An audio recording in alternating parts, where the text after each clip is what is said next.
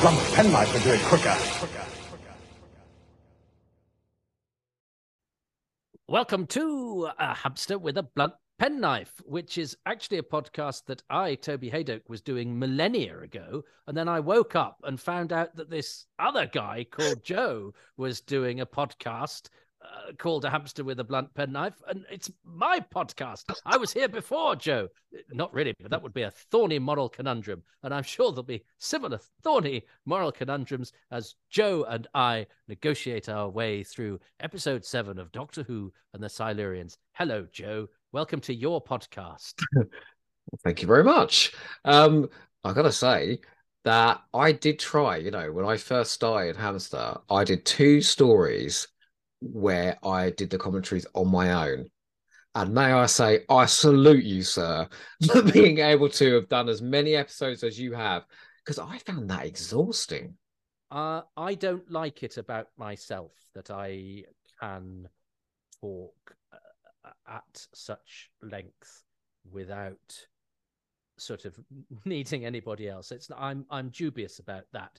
I and I have to say, do you know what the, the pilot such a thing which will never be heard? I totally forgotten about this. Do you know what the original idea for the commentaries was going to be?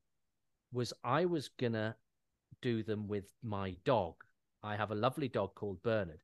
And what I was doing, I, I would sort of do it where I'd be going, and we I did the Krotons as the first one. I just said, and it was sort of like, oh, who's that actor, Dad? And I go, ah, well, you see, this actor is uh, James Oh, wow. Cross, who's a, and and and and so I would have it as a sort of duologue, but where I would play both Bernard and myself, and and I found.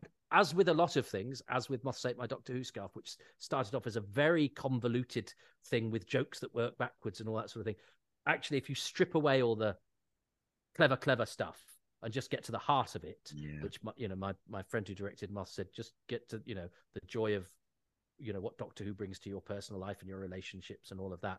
The same with the commentary. You know, let the joy and the enthusiasm shine through. You don't need to pretend to be talking with your dog, much as I love my dog and much as I think I could have made a cult figure of him. It, you know, it was it was labored and it was hard, and it and it and it stopped me. It kind of put the brakes on because I was thinking about the dog and me, uh, and I, I was filming it as well, so I was also having to stop the dog from moving. Uh, that that it- you know it was it was a barrier to what you need, which is sort of fluidity. Uh, and I mean, I say uh too much. I know there are people who do things properly who would probably go through and get rid of all of their ums and ahs. Well, I'm afraid I'm not listening. Life I'm- is I'm- too I- short. I expect people to listen to my podcast, but I don't expect me to be one of them. So there's no way I'm going to go through chopping out my ums and ahs.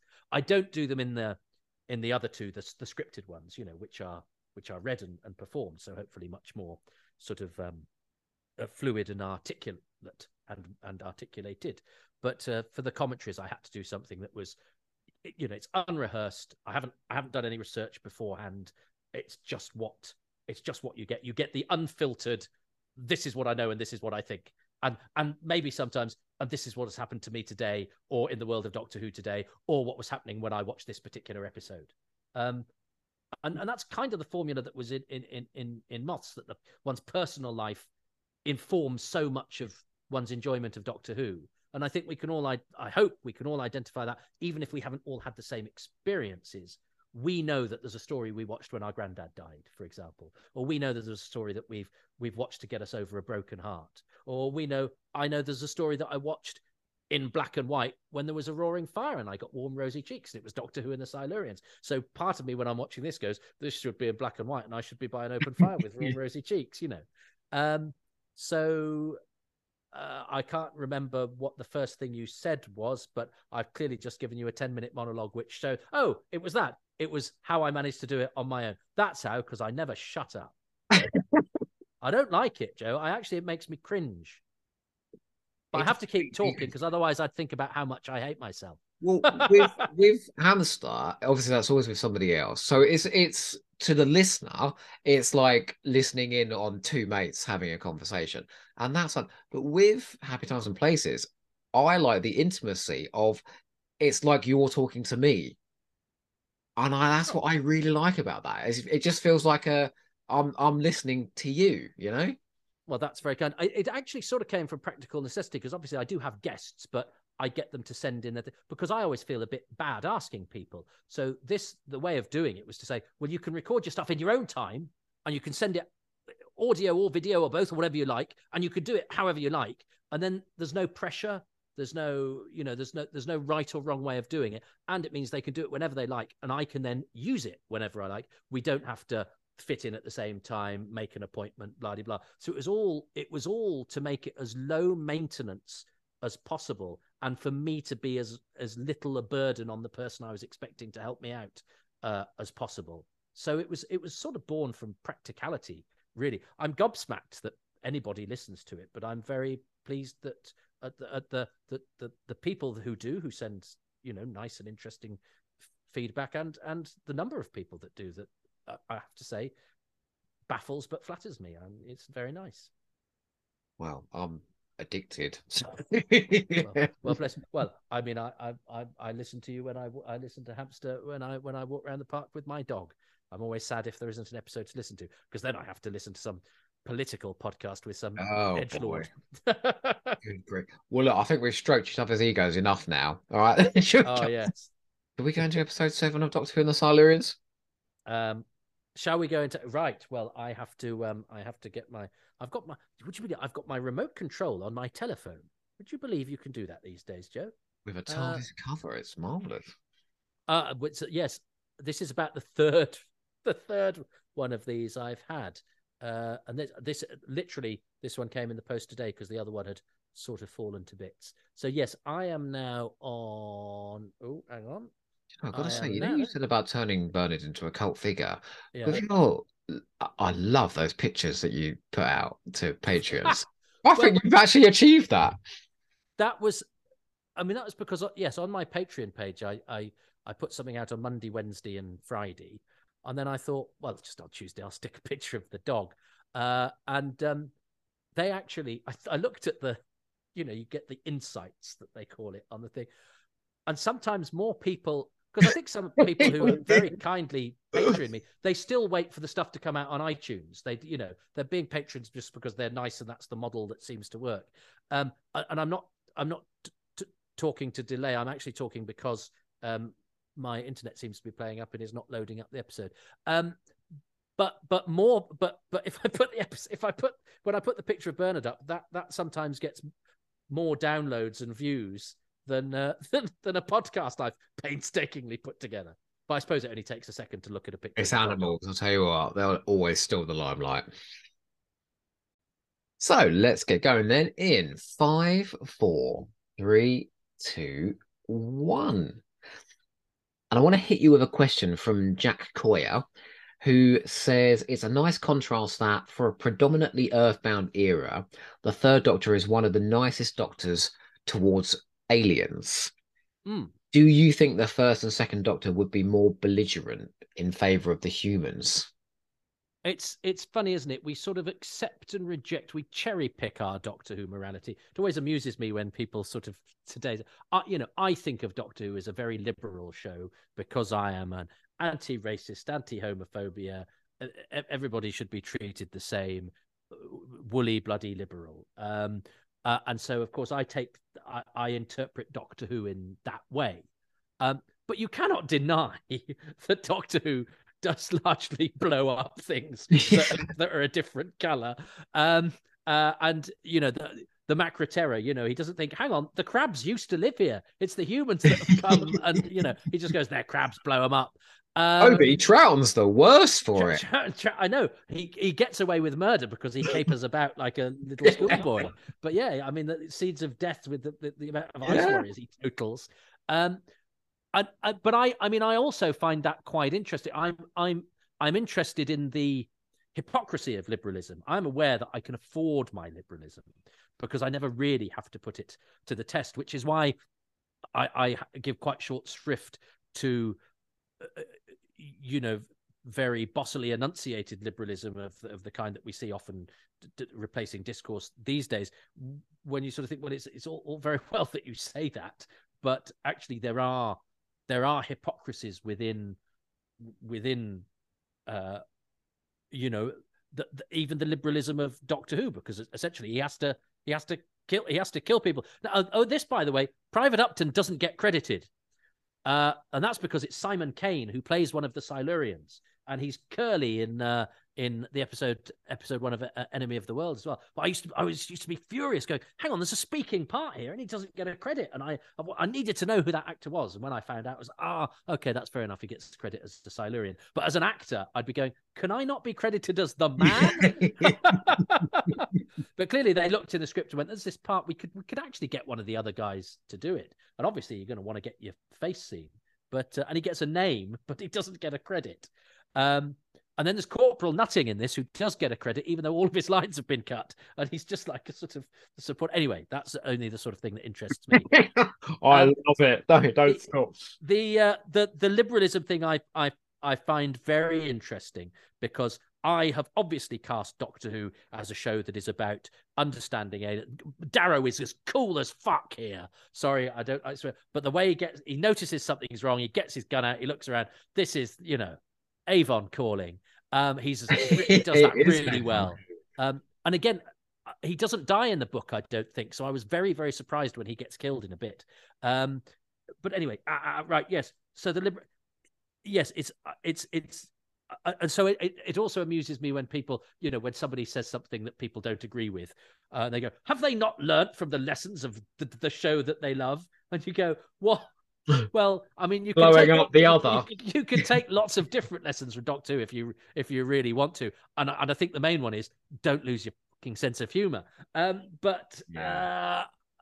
uh, I I do fall into the camp that says Doctor Who is at its best when it is a show about you know acquiring knowledge and cross cultural understanding, which leads you to be a better person uh, and and leads us to have more interesting lives if we avail ourselves of the vast spectrum of opportunities that a, a, various uh, universe of beings and experiences uh, uh, affords us, rather than being, you know, the baddies in Doctor Who tend to be very narrow-minded and tend to have no sense of humor.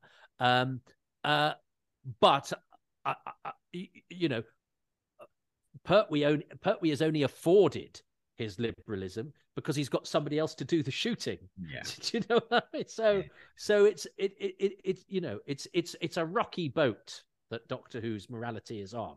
I mean, I do get what he's saying to a point. He tries to negotiate here in the Sea Devils. Curse of Peladon that I watched the other day, he's very charming with all the different aliens, although he's a little bit racist towards the Ice Warriors, isn't he? Yes, but I think, but again, that's that's deliberate. That's to show, you know, his his flaw. That's that, you know, that's mm. deliberately to sort of show, oh, the doctor's made a mistake there, and as have you, because you have judged the ice warriors from all the other ice warriors, and they're not all the same. Um, I, I love the Pertwee of that. I love I love Barry Letts shining through. You know, the the benevolent Buddhist liberal Barry Letts, who wanted us to think about those sorts of things, and, and Malcolm Hulke, who you know was was not afraid to to lampoon his own side as well as you know have a go at what he saw as you know um, unnecessarily sort of right wing patriotic attitudes. He, but but again, he had a he had a nuanced take on it. It, it, it you know, Doctor is is at its worst when it wags any drum. Is at its worst when it wags its finger.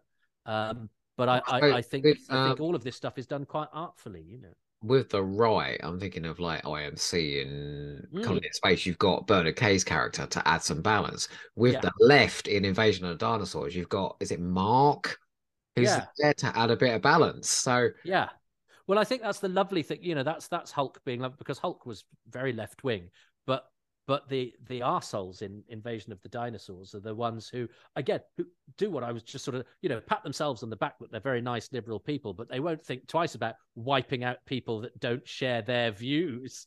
You know, and and again, that is a. I'm afraid that is a lesson for our times today. Yeah. I'll never know? stop quoting that Terrance Dicks line. What is it? Uh, the left wing um, fascists.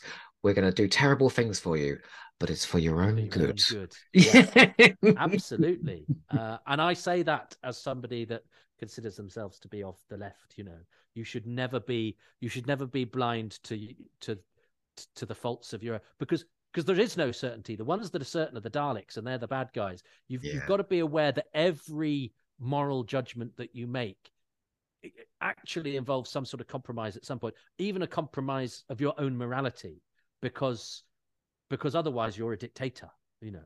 Well, talking of compromised morality, uh, the lovely Simon Hart would like to ask ah. you: Was the Brigadier's actions at the end justified? Oh. Well, you knew someone was going to ask that one. It's such a tricky one because, um, I mean, it, it's it's the brilliant tragedy at the heart of the story because, in the sense that, because the the warlike Silurian prospered, because the Silurians gave way to their worst tendencies, and the young Silurian kills the old Silurian. Uh, he he is then, you know, hoisted by his own petard. You know, his own attitudes are, are the, the, the humans, you know, are are perfectly reasonable in saying, well, if you're going to try and wipe us all out with the plague, you know, don't blame us for you know blowing up your caves or, yeah. or, or whatever. So, so in a way, the story gets itself out of trouble because we don't kill the old Silurian. Uh, it would have been a very different if you know if the old Silurian had been there going, well, I'll just freeze everyone and then I'll come out and you know, and and and shake you by the hand, and then the brigadier blew up the side. that would be that would be very very different. So so, but of course, it's Doctor Who. It's tea time entertainment. It it it, it the show, um, you know, the the show gives us the ending that it needs to give us to leave the bitter taste, but also totally understand where it's come from and mean that we can we can have it the same space as the the brigadier. Um, the Doctor's so appalled though, isn't he? Like, oh, Darrow being cool. Um, uh, the Doctor is a and and I mean it's you know it's the nature of this sort of show that he then needs to be. I mean, he does mention it next week, doesn't he? He goes, "Well, I suppose the Brigadier's got something to do now. He's blown up the Silurians." Um, but you know, the Doctor has to compromise because he's the only person. Brigadier's the only person that's going to give him somewhere to live. Uh, I I like the fact that he throws to Liz what you knew. Yeah, yeah. She looks appalled at that. Um, well, Chris Hugbin asked then on on that note, should there have been a reason why the Doctor stays with Unit after the ending, or is this handled in subsequent stories enough? Uh I don't want the overhanging dynamics between the central characters to get in the way of the story myself. I understand now that we have arcs and we sometimes have, you know, the doctor and the companion having a grudge with each other over the course of three episodes, and then something will happen. They'll be, and I understand that, and all that works, and it's done, been done very well in the new series. You know, with that that, that scene between him and Clara and Kill the Moon, I think is fantastic. You know, and and that has ramifications over the next few episodes. But my preference, and it's maybe just due to my upbringing, is that if not a reset button, I I don't need the I don't really need the regulars' personal problems hanging over this week's brand new adventure. I want to know who you're introducing me to, what planet we're on, what the monsters are, what the threats are. I don't want them blubbing about the fact that they were mean to each other last week. Do you know what I mean? Get over it on your on your on your. Now, obviously, the death of Adric is quite. I was about to. That was my one that I was going to pick. You know, you I, had. I mean, and even that's kind of swept aside. I, I, I would I would kind of have done that at the end of the season, maybe and then and then started up again sometime you know, later. months later. Yeah. yeah. Um, and obviously the death of the doctor, that's a consequence that you have to deal with as well. Yeah. Yeah. Time. But but I you know I I I don't kind of I I watch Doctor Who to sort of as you know as as as as, as to escape from uh you know the, the the difficulties of everyday life and a lot of the difficulties of everyday life are, are dealing with people and relationships and you know relationships at work and yeah. and, and also in, in every other program you get you get uh, you know people being unfaithful to their partner or uh, um, uh, you know um, arguments with the boss and all of that sort of thing and i i like doctor to take me somewhere a bit more metaphysical and metaphorical and and and sort of exciting and uh, and I don't sort of need that baggage, if you like, which is odd because then I love it when there's a reference made to something that happened in 1967. So again, I'm compromising my own morality uh, in terms of my very my very contradictory worldview. It, it, it all at the end of the day, it goes down to your gut, really. You know, I, and I tend to agree with you. I prefer to leave that sort of um, domestic drama to one side and just get on with the adventure. But you know, um, one of the most successful iterations of the show when Rusty Davies was in charge, married the two. Yes, and, and I love every minute of what Russell T Davies does, and I think he sprinkles that stuff into it so artfully. But but what Russell does is he never loses that sense of fun, really. Yeah. Now I think there's an argument to say they might get a little bit smug in that in that second season, but but then that is deliberate. You know, you could say that's deliberate because then they are rent asunder, and it's a whole. I think that's slightly retconned to be honest but i you know it does make a certain sort of sense. But it's never po the beauty of russell's doctor is it's never po-faced. It's never again watching some of the american stuff that i like for different reasons. There's a lot of sort of po-facedness and everybody taking their honor and relationships and all that sort of very very sort of sternly and earnestly. And and i and doctor who has a sense of sort of zeal about it that it should that it should never lose. So so within that sort of baggage stuff, it, it, should always be sort of peppy and exciting. I have to say, but I love my Doctor Who to be wearing eccentric clothes. But I have to say, Jon Pertwee in a white t-shirt. I know. I've I've never been into bat for your team, uh, Joey. But uh, uh, if if uh, if if if Pertwee was on the subs bench, I might join him. I mean, there's Um, always been a little bit of something about Pertwee, you know, but I think this might be his best look. Well, my my ex, the, the mother of my children, I, I was with her when we when they repeated this, you know, on BBC Two when they did that aborted repeat season, and she actually, I was quite I was quite chuffed because she thought Jon Pertwee in a white t-shirt was quite sexy, and I was like, oh my my my Mrs. Fancy's Doctor Doctor Who, That woman anything from, to get her uh, into it. More than 30 years in the TARDIS would be having a commitment fit right now, wouldn't she? Watching this, you know, the one who says he's so damn sexy. So, so damn sexy, yeah. but but with with what a white t-shirt and a pair of white trousers. Again, only Pertwee, you know. Only bit. Well, he was in the buff in the last one. He was, wasn't he? And he's got a, he's got a tattoo. Uh, Who is it that says that? Have you got any tattoos? Who says that? That's in something. What's that in? Uh, I Oh, can't remember. Oh, is it Rocky Horror? Show? Does doesn't Frank Oh, refer to say to have Janet, tattoos, Have you got any tattoos? Yeah. oh, gorgeous. well, look. Okay, Darren McKay asks, does this story present the thorniest moral dilemma in Doctor Who? Well, I, and I shall say hello to Darren McKay because I know he liked it that I pronounced his surname correctly once. Uh, he's you know? Fulton Mackay. Do you remember? Do you remember I said to you I had a dealer in Scotland? Oh yeah. That's him. He's the one that sent me the copy of Doctor Who and the Silurians. He got in oh touch. really? Yeah. Oh okay. Uh, Darren was my dealer of VHSs in the Yeah, mid you wanna- 90s. Yeah, you wanna? I got a little, got a little bit of season seven. I yeah, set you straight. You know. Bless it. And do you know what? It was a pen friendship. You know, when you sort of answer uh, adverts on, on in a Yeah. magazine, it just started off like that. And he's like, Well, I've got all these things. Do you want me to copy them? And Oh, how Bless him. lovely! How kind. I can't think Um, of many Doctor Who stories, you know, that have a moral dilemma like this. No, I think I think this is a particularly good one, which is why I think it's such an excellent and and, and underrated story. Really, I think I you know this is a this is a ten out of ten for me, and I I don't give many tens. As a as a sort of contrast, then when we do this again in the Sea Devils, Pertwee basically goes, Well, I had to blow them up, you know, there was no alternative. Yeah, I really enjoyed the Sea Devils last time we did it, but I, I don't think it's as rich as this. I think it's it's got many different uh, great things about it, but I, you know, if I'm thinking of you know high end Doctor, I think the Sea Devils is is is a an excellent example of really good Doctor Who. But I think this is a, a this is a prime cut. This is way Wagyu Doctor Who.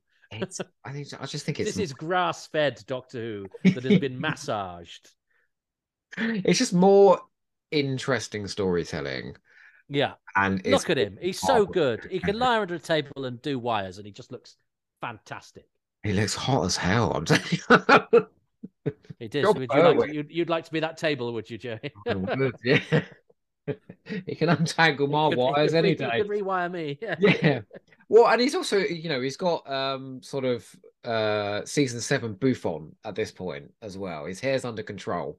Yeah, yeah. He's uh yeah, he's it's it's a kind of normal and it's a sort of more steely grey, isn't it? It goes it goes a bit Mrs. Slocombe later, but he's uh, it's you know, it's, He still pulls it off though.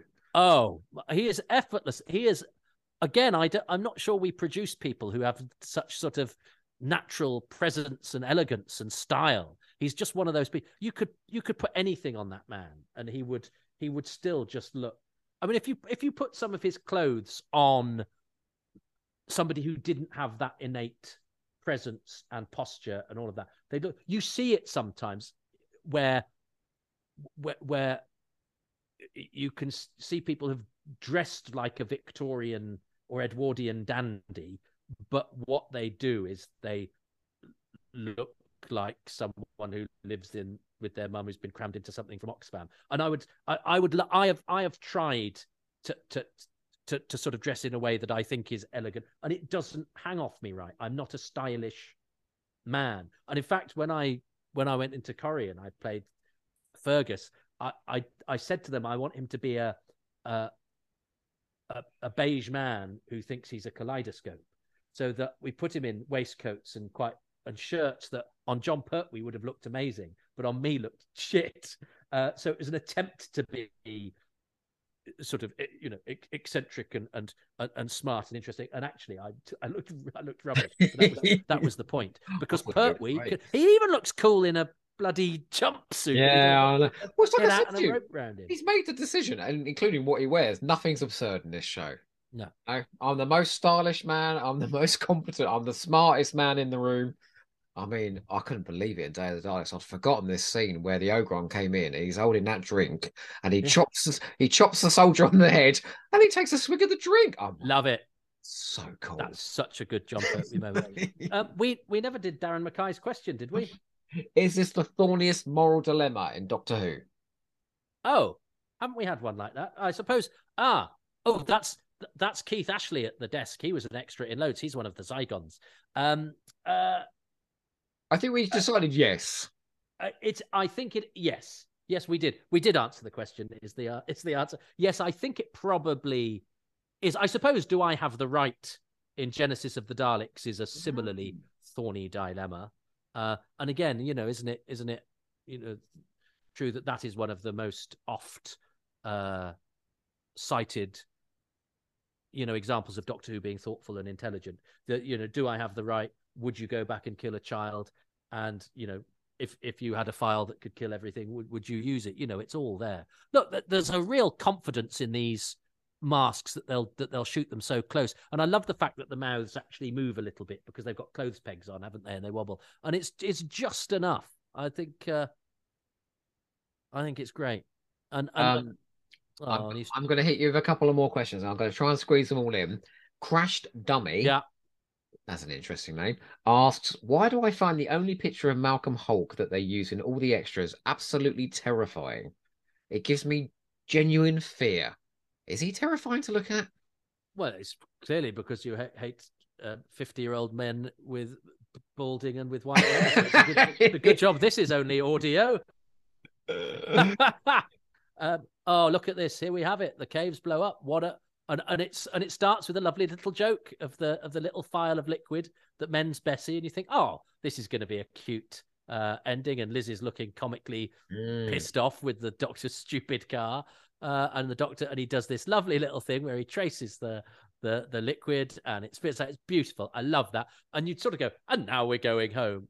No, instead, it's blown up the aliens.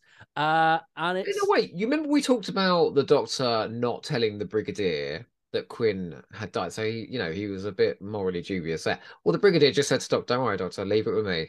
Off you yeah. go." Yeah, yeah. Oh, it's such a da- such an unusual ending for Doctor Who. Well, I mean, and and yet it, it's not a story I think of as depressing. No, uh, well, it's not an unusual as in it's ending with an explosion because that happens every other week. But it's yeah, but it's Doctor's making it or choice, and it's it's not a triumphant explosion. Yeah, uh, and and Pertwee does this really well, and she's great when she says, "No, I no, I didn't know." Asshole. I, I love what Barry Letts says about this in the commentary, where um, apparently the dialogue was different and there was no reference to the fact that they'd been murdered. And he said, No, make it explicit. Make the doctor say Beautiful. that's murder. Beautiful.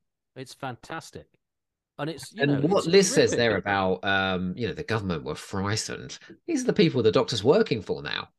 And I love the fact that he's going to drive again, and you hear another explosion, and it, it makes him look up again.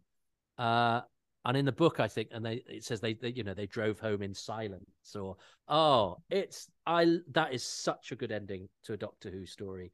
Bravo, Doctor Who in 1970. Uh, what a wonderful, what a wonderful thing to do.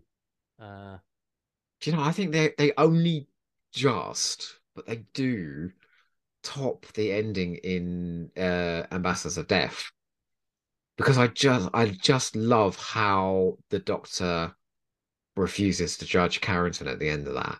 Yes, I I remember my brother w- watching that and going, "Oh, that's a bit of a that's a bit of a damp squib," and I I can understand that that Ambassadors doesn't end in the traditional way because you know that yeah the the main baddie doesn't get you know blown to bits or doesn't doesn't get his moment of you know in, insanity where he has to threaten to kill somebody and get shot himself at the last minute but instead has that very yeah that that that sort it's of very beautiful. thing mm. uh, where where he shoots at the thing that he can't possibly kill and, and and sort of begs the doctor to just give him give him an inch and the doctor very sweetly does. Yeah uh, it's wonderful. uh, it's uh, I do also think as well, you know, had uh, they changed the running of Inferno Ambassadors of Death, it would have made absolute sense for Liz Shaw to hang around because he leaves her at the end of that, doesn't he? He says, "Well, you're gonna have help from Miss Shaw. Goodbye," and he walks yeah, off. Yeah, yeah, yeah, yeah. Uh, I love, uh, yeah, I I do love that ending for, for, for, Ambassadors, but I think I think dramatically yeah. this is a stronger ending. I think it's a it's a it's a beautiful and graceful thing that they do in Ambassadors, but in terms of dr- dramatic pleasingness, if you like, I think I think Silurians ha- has the edge. Um, well, you know, you got to remember we've been this has been on now for what three and a nearly three hours. Like it's, yeah. it's a long running time, so it does need a bit of a punch at the end. Yeah, for it to go out and it doesn't disappoint. It doesn't. Well, it's great. Well, look, Toby, so you can go to bed at some point tonight. Um, would you uh, please indulge me with the final choice of three things? I know we've covered a lot. Oh, yeah, we've talked about a lot. Um, we'll do one a piece. oh, sorry, three apiece. But you alternate. first, and then me. Yes, you know how this works.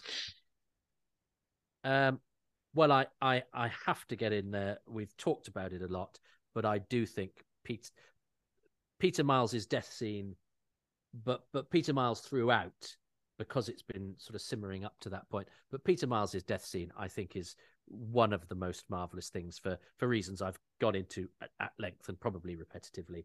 So uh, um, I, I I think I'll say Peter Miles's death scene, and you can say thank you. That's what I wanted to know. um, I am going to say Tim Combe's direction, mm. but for a specific reason. This is the first time Doctor Who went into the studios in color, so he kind of had a lot to do and a, and a bit to prove. And I just think the whole story is shot very imaginatively. Like, you know, he's doing interior caves and things like that. Suddenly in color, the detail's more noticeable, and I don't think that detracts at all. Um, yeah, I just think it is, you know, it's a long bloody story. Mm. and he keeps it visually interesting throughout and like has cast it brilliantly as well like it, sort of on every level you can gauge a director he scores here he does. He does.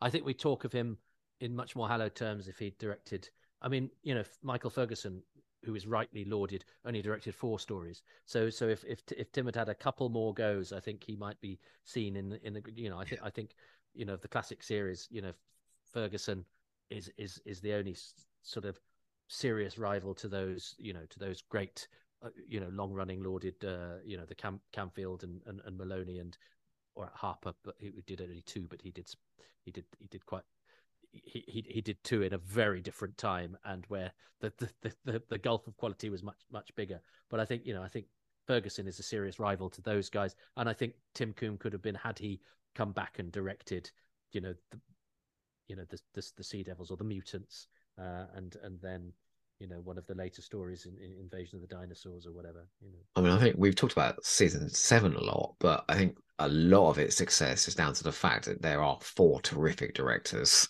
yeah. In that yeah, season. All, yeah, all of season seven is really well directed. Definitely.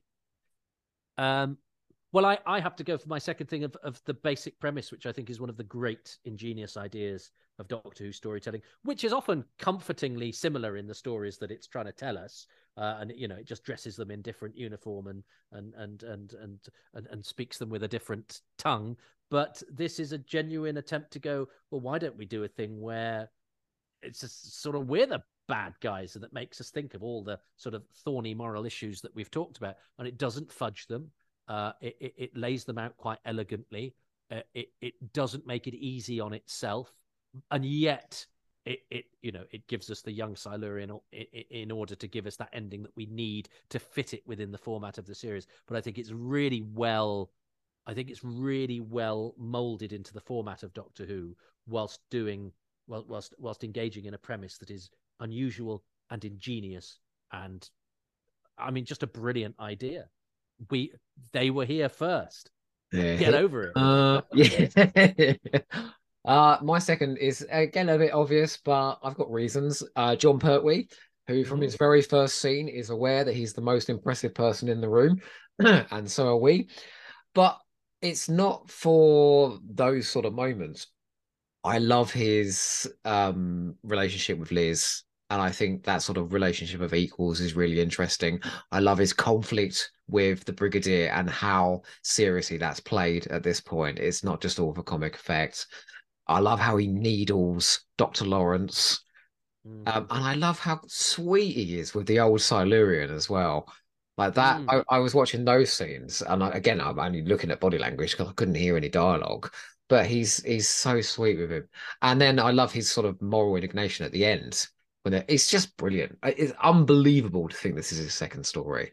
I think most actors playing the Doctor take a while to settle in. I certainly think Troughton did. Um, I even think Tom Baker did a little bit, but I think Jon Pertwee just had it. He might and have been bear, nervous, but he ain't showing it. And and bear in mind, he I think prior to this, he had either never or only once done drama in a television studio. He'd done radio, he'd done film. Film acting is very different from multi camera studio recording, which is a technically very difficult thing to do. People who think, you know, go, oh, it's just acting and not bumping into the furniture. Actually, knowing your camera, uh, knowing having to remember where to land and, and all the little business that you've got that has to marry up and blah blah blah, uh, and and doing it as part of a continuous recording where if you go wrong, you got the whole thing and it has a domino effect. It's a hugely technical exercise. Irrespective of that, you've then got to give a relaxed performance um, and and be good and funny and energetic and focused and remember all the stuff that you've rehearsed and give the performance that you want to give in in terms of interpretation. But actually, the practical thing of doing multi-camera acting is is not actually for the faint-hearted. Uh, and, and this that... is isn't this this is his first yeah, because Spearhead's dramatic role in the studio, isn't it? Yeah, it's his first dramatic role in the studio. I think yeah. the, the, he may have done an episode of something, but I, I think he'd done an episode of a comedy. I don't think he'd done an episode of a of a drama. So it's yeah, and Spearhead's all on film. Spearhead's done like a movie. So yeah, a, a man who was used to doing comedy, who was a bit nervous about doing mm. serious stuff, um, and he's the leading man. You know, with you know, in a sort of two studio days every fortnight kind of situation, uh, where you have to get it all in the can, is you know, I take my hat off to him. Well, I think if there was any doubt, go watch that scene again where um he says to Major Baker, you know, you are ill. You're very, very, very ill. Very and then he just screams, keep back. You know, he's yeah. just brilliant. Yeah. Yeah. He is. And he's not he's not amongst my favorite doctors at all, but I'm I'm I'm I'm feeling a lot of Pertwee love this year, having gone back to a lot of his stories. Um, have, having had a bit of a downer on him in, in between seeing him first in the Five Faces of Doctor and loving him, uh, and then collecting all the videos and finding his ear a bit disappointing, and then getting over myself and and you know le- learning to love the Pertwee stuff. And I'm I'm so so enjoying uh, sort of re, re, reassessing. Yeah, it's not that I didn't like it, but I, you know, there were, there were, and I always liked season seven, but I'm, I'm actually, I'm actually warming to him uh, so much more now, and I, and I wonder if he's going he was never near the bottom of my list, but he was certainly not not near the top of my favourites either. But Oh, I, I can right find no. I can Right. find no fault with him. He's right near the top of my list. He's always been one of my. He's been sort of like my comfort doctor. That he's that authority figure I never had as a child. Jon Pertwee. You're in I think- safe hands with him. I think it's the fact that he's just such a one-off. Yeah. you know, he's and and I mean, nobody could beat Tom Baker's description of him being a tall light bulb. You know, uh, and and and he is. I just can't, you know, anyone that can go, you know, hi one second and then be hypnotizing, you know, a man in a monkey suit with a spinning mirror the next while Oh, singing a Venusian lullaby. Yeah, he's a class act. He's a class act. Um, so I have one more. You do. Uh, Pressure. well, I mean, you've mentioned Tim Combe, but can I say the film? Oh god damn it! The location where I was going to choose that. I- Go on. Go I on. just love it, but it, it speaks to so many other elements. It does speak to the direction, but it also speaks to is it is it Fred Hamilton, the, the cameraman? I think. Um, I get my cameraman mixed up somewhere. There's Peter and there's sometimes there's Peter and there's Fred. Um, now I'll find out it was Tony Leggo, but it's it's not AA Englander. Um, I think it's a Hamilton. Um, how does a bastard? Anyway, um, uh, uh, um, uh, uh, um, yes, we're, we're we're not throwing away that shot of Wenley Moor. Um, I, I um, I, I it's partially because that they hold back the Silurian until the end of episode three, and I talked before about you know sometimes being a bit of a chore in a Dalek episode to wait for the Dalek. But this is this is a deliberate, slowly feeding out of the image of the which is just a man in a green suit but it's built it up so well and they're shot so well throughout the story anyway but i love all of that stuff of him coming out of the caves and silhouetted against the sun uh and and, and you see the slight arch in its back and, and and then the point of view shots and that's all film work but then you get the sweeping stuff on Wenley Moor. Not you know we don't no drones in those days, but they got a helicopter and all that stuff with you know Doctor Lawrence, you know, and, and waving, and you, you get the real sweep of that, and the dogs and the soldiers in the distance, which gives it a real feel of sort of scale. And then you've got the stuff, uh, you know, at the train station and, and the death of Masters. You know, the film the film camera work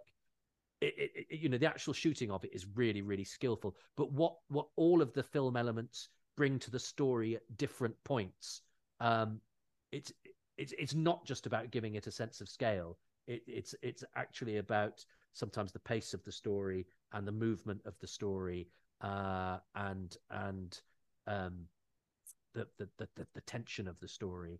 Uh, and then you know the, the high stakes because everybody's fucking falling down dead uh, in a really populous place. And part of you's going because you know that it's television. You go, how the hell did they do this? Because the, I mean, people. Why is nobody gawping and pointing at the camera? So there's part. You've got part of that. You go, how, the hell did they pull this off?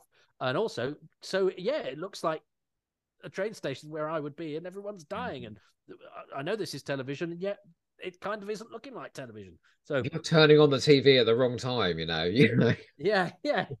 Um, so yeah, and, and and actually the fact that it ends on a film shot as well, I think is, Yeah. is that is- last one where the car's pulling away and yeah. of the mushroom goes And I love the fact that, that, that they actually uh, uh, have the the the sort of cojones to go. We'll we'll have the explosion in the distance as well.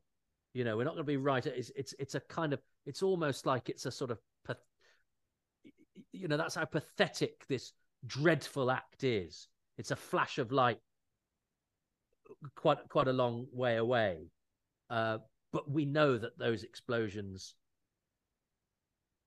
uh, are- having a, a, a you know a, a, a mighty effect. You know the the ramifications, the uh, uh, you know the the the effect that they have is is so much bigger than than how they look.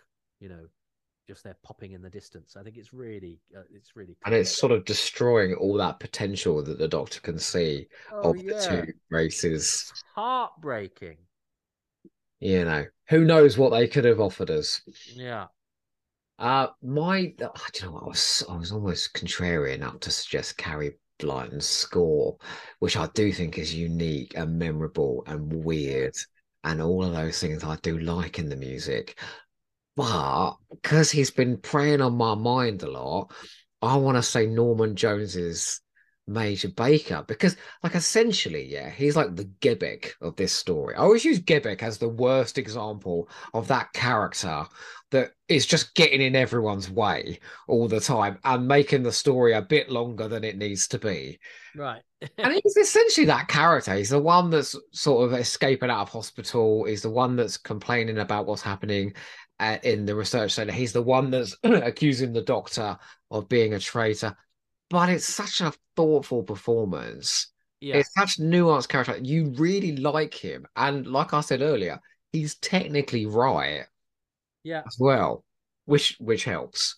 So I just I just think he's a really interesting character who in later Doctor Who's would probably be a bit terrible and a bit sort of roll your eyes, and instead you want to watch him anything that gives Norman jo- a chance to give Norman Jones his due because I think he was a fine actor.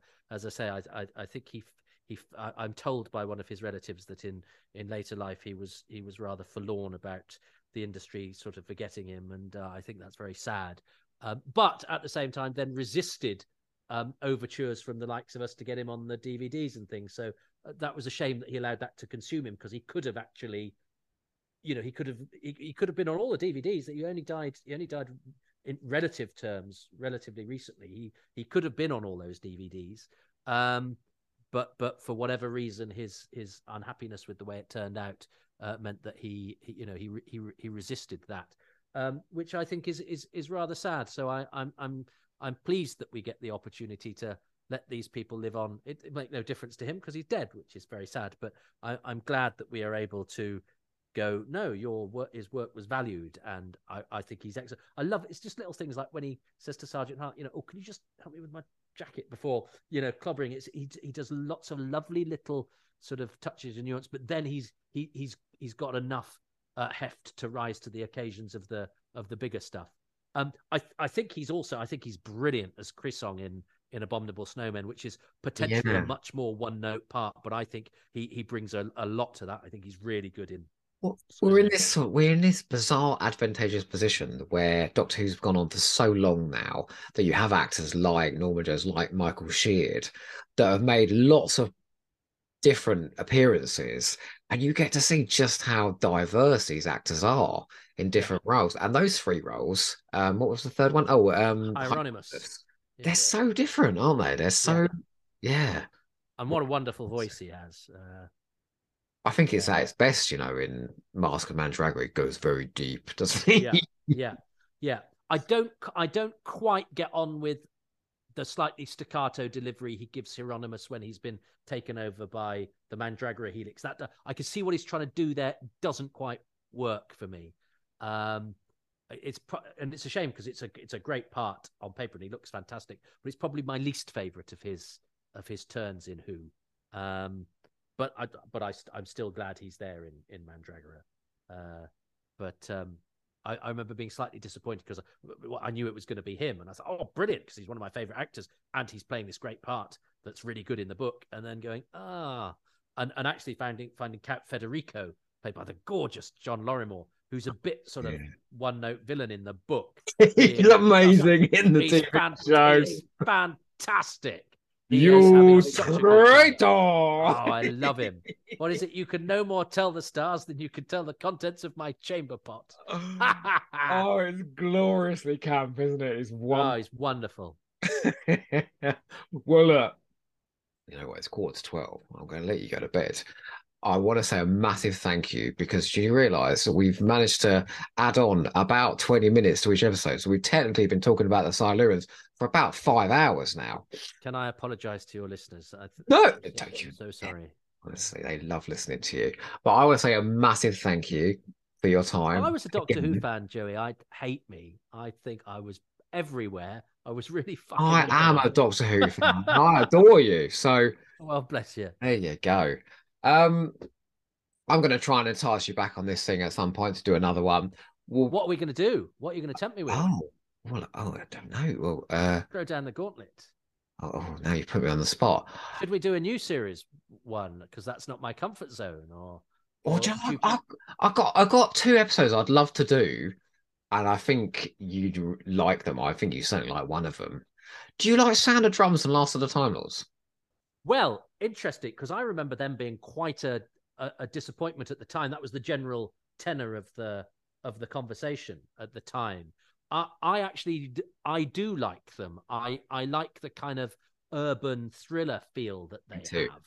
Um, and and there are certain scenes that I absolutely adore. Certain bits that don't quite work for me.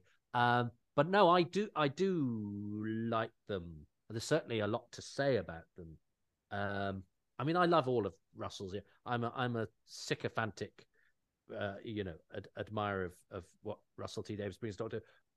Uh, um, even even though I, you know, I'm I'm, you know, I'm I'm aware of some things that that that that people quite rightly point out, perhaps that that don't work as well as they might. But I I I think everything is bought um, with with the huge currency of that that wit, that zeal, that pace, that heart, that all of that. I just think it's a miracle what he did to Doctor Who. Uh, so yes, my, well, my alternative, my alternative is a two-parter that I have grown to love a lot, and I'd like to spread some love for. But how you feel about it?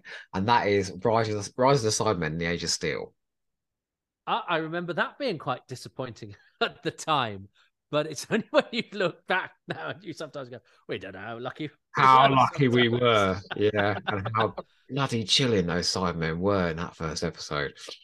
Uh yeah. Um I mean I would of of the two, I would probably choose um Last of the Time Lords, but I'm I'm I'm open to doing Let's do that then. Let's do Sound of Drums and Last of the Time Lords. All right. All right. Let's talk about there. And yet, okay, well, we, you heard I... it here first. So did we. We all heard it here first. I've got to tell you, you know, when Sound of Drums came out, I loved it so much. I must have watched that 15 times in a week leading up to Last of the Time Lords. I, I, I already know my one my first of my three things, which is just and it's it's just a bit, but I just love it. Wow, I cannot wait. Toby, thank you very much. It's been an absolute pleasure. Thank you for doing this lovely podcast and for being such an enthusiastic. We've only met for about 30 seconds. uh, but uh, no, thank you for doing this. And, uh, uh, and thank you for asking me on. It's a, it's a great pleasure. Until next time. And we're out. We are out.